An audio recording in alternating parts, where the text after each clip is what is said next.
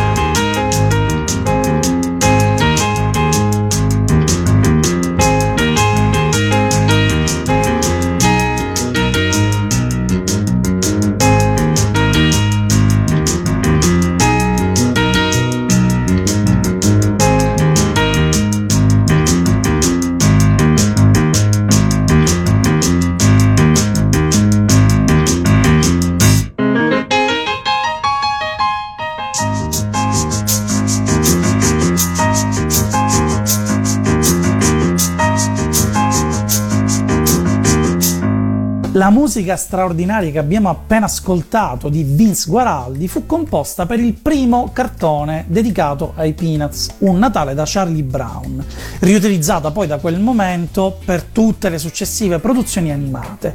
Anche questa musica non era originariamente ben voluta da Schulz, come quel nome.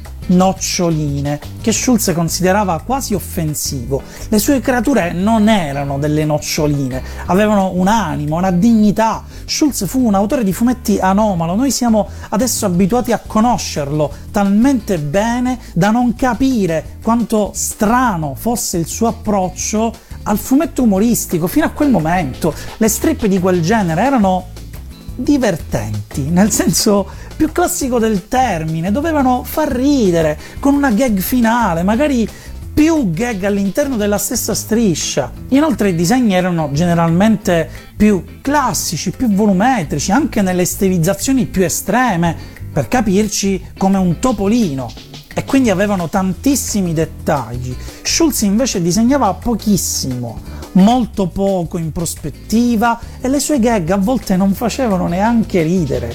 Moltissime strip dei Peanuts spesso non hanno neanche una battuta finale, o almeno non come lo si intendeva fino a quel momento. Spesso non si ride coi Peanuts, al massimo si sorride, un po' come il Fantozzi di Paolo Villaggio, che ti fa ridere ma provi pietà e tenerezza. Ecco, quello erano i Peanuts, perché il gran segreto di quest'opera, il motivo per cui funzionava e funziona ancora oggi, è che Schulz non parlava di bambini, ma parlava attraverso quei bambini, parlava di problemi, di paranoie, di tic umani alla portata di tutti, in cui tutti potevamo immedesimarci, magari estremizzati, ma dove tutti potevamo riconoscerci almeno in qualcuno di essi. E Schulz era il primo a farlo, dato che Schulz era effettivamente Charlie Brown. I smell smoke in the auditorium. Charlie Brown, Charlie Brown, he's a clown. That Charlie Brown, he's gonna get gone. Just you wait and see. Why is everybody always picking on me? That's him on his knees. I know that's him. Yelling 7,11 down in the boys' gym. Charlie Brown, Charlie Brown. Charlie Brown, he's gonna get caught. Just you wait and see. Why is everybody always picking on me? Who's always writing on the wall? Who's always goofing in the hall? Who's always throwing spitballs? Guess who? Who, me? Yeah, you. Who walks in the classroom cool and slow? Who calls the English teacher daddy-o? Charlie Brown, Charlie Brown, he's a clown. That Charlie Brown, he's gonna get caught. Just you wait and see. Why is everybody always picking on me?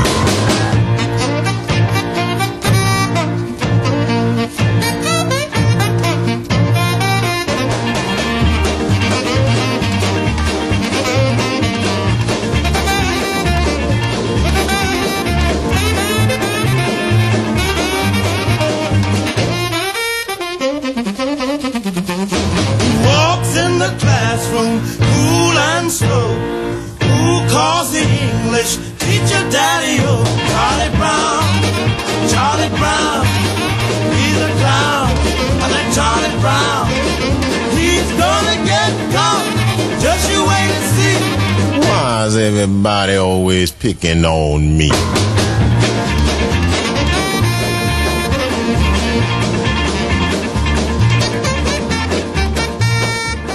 Charlie Brown era in realtà il nome di un vecchio compagno di classe di Schulz. Esisteva quindi davvero un Charlie Brown, ma come ho detto il vero Charlie Brown era Schulz. I Peanuts esordiscono il 2 ottobre 1950 e avete mai visto la prima striscia? 4 vignette con 2 bambini seduti su un marciapiede che vedono arrivare da lontano Charlie Brown e lui dice: "Ehi, arriva il vecchio Charlie Brown". Passa davanti a loro il buon vecchio Charlie Brown. "Sì, signore". Terza vignetta, lui ripete ancora il buon vecchio Charlie Brown. Quarta vignetta, quanto lo odio. Ecco, quel quanto lo odio è un manifesto programmatico di tutto quel che verrà.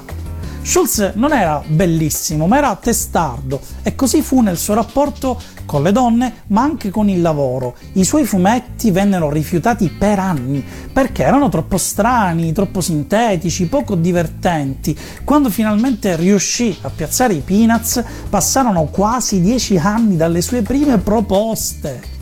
Snoopy era davvero il suo cane da bimbo, Lucy era ispirata a sua moglie, suo figlio piccolo aveva un piccolo pianoforte con un piccolo busto di Beethoven, e da lì si ispirò per Schroeder. All'interno delle strisce dei Peanuts ci sono così tanti riferimenti nascosti o palesi alla sua vita personale che potremmo parlarne per ore e ore, comprese addirittura certe scappatelle o tradimenti, perché Schulz, nonostante fosse super religioso, era un personaggio piuttosto irrequieto.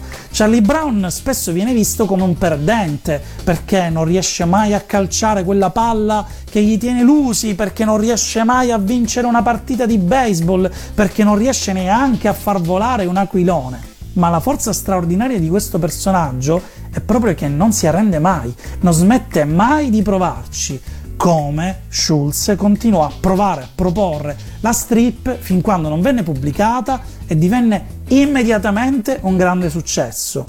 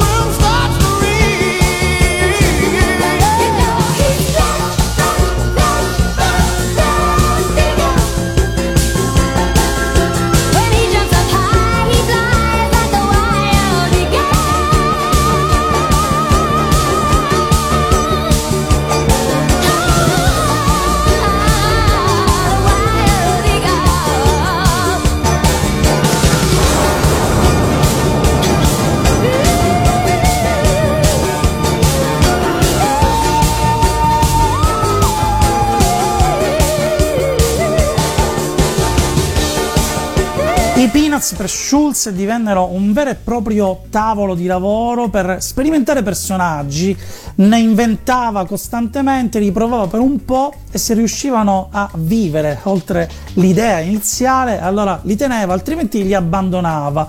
Nonostante tutto sono comunque tantissimi quelli che nel tempo diventarono ricorrenti, anche se spesso con una certa altalenanza a seconda del decennio, tutti a parte Snoopy, che divenne così celebre e così partecipe da oscurare praticamente tutti gli altri, almeno come fama. Così ce lo cantava Giorgio Gaber. Attun, attun! Vuoi cantare la storia di piccolo cane contro un barone tedesco di grande Germania? Questa è una storia senza pietà che accadde in Germania tanto tempo fa. Un rombo ed un tuono sul cielo si udì, l'uccello di guerra nacque così, in cerca di gloria qualcuno partì e col suo apparecchio veloce salì, ma lassù più di uno la sua vita lasciò, il barone rosso tutti sterminò. 1, 10 gente, forse anche di più, tutti gli aerei cadevano giù e su nel cielo c'era solo lui, il dannato barone non sbagliava mai.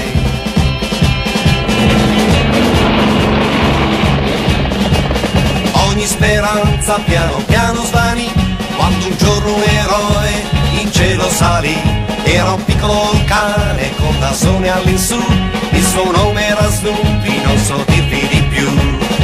Il barone rosso lo attaccò ed in cielo la battaglia divampò, il piccolo Snoopy fu abbattuto così, il barone tedesco roteando sparì.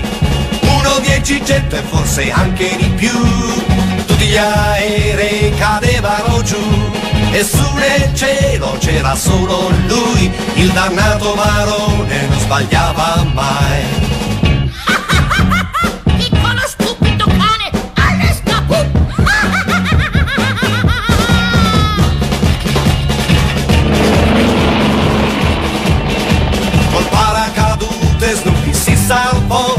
La sua vendetta si preparò, decollò col suo aeroplano ma il barone fuggì, se guardate su nel cielo sono ancora lì. 1, 10 gente, forse anche di più, tutti gli aerei cadevano giù e su nel cielo c'era solo lui, il dannato barone non sbagliava mai.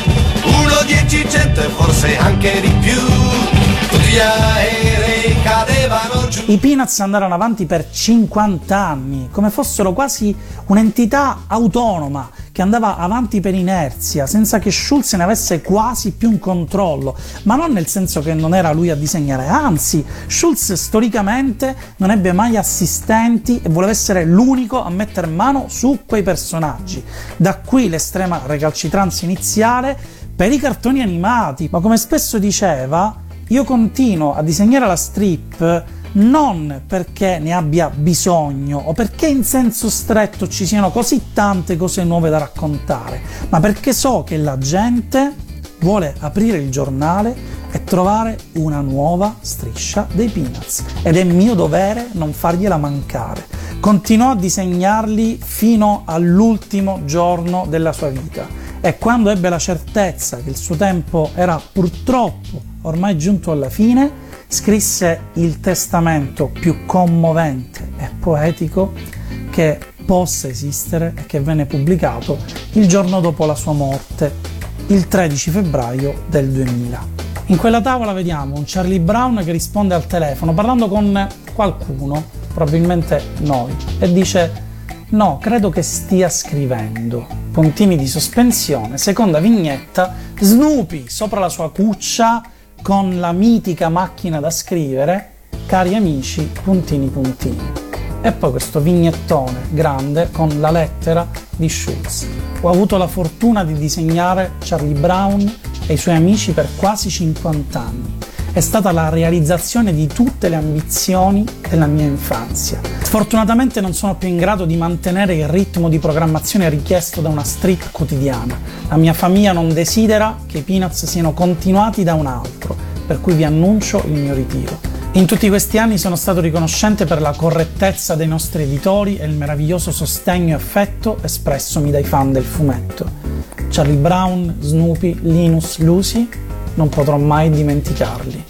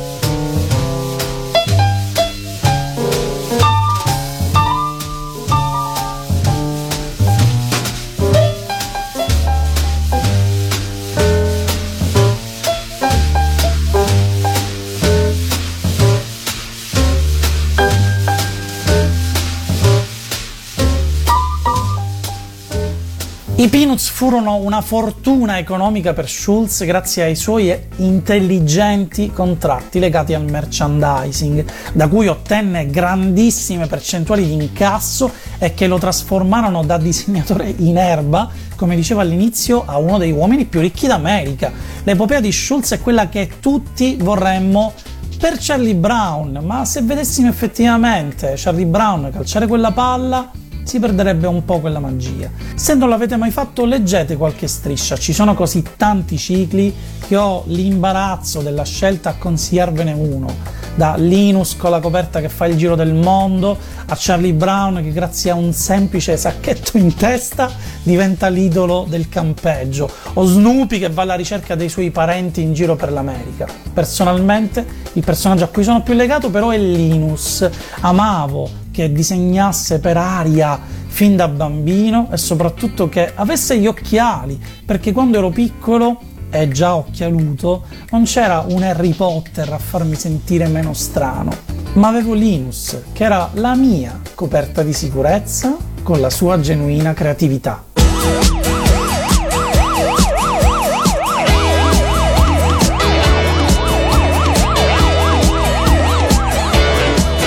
Wo es Mädchen gibt, blond oder schwarz, da ist zu Haus, ja lässt keine aus. Zwischen Mexiko und Paraguay glaubt jedes schöne Mädchen, ist dir nur treu. Oh Charlie, hey amigo Charlie, hey amigo Charlie Brown, Charlie Brown, hey amigo Charlie.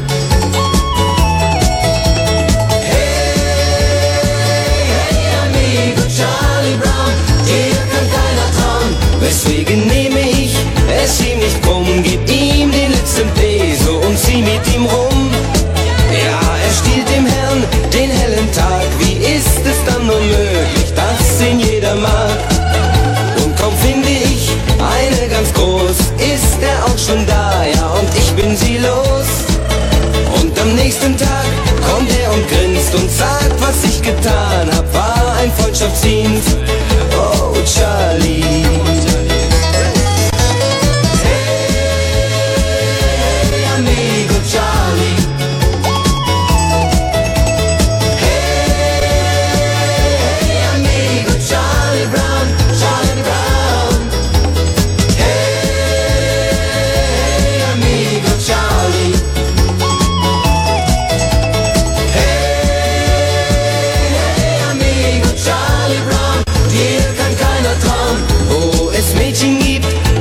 Schwarz, da ist zu Haus, ja, lässt keine aus.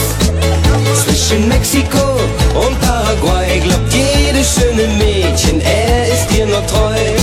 Oh Charlie.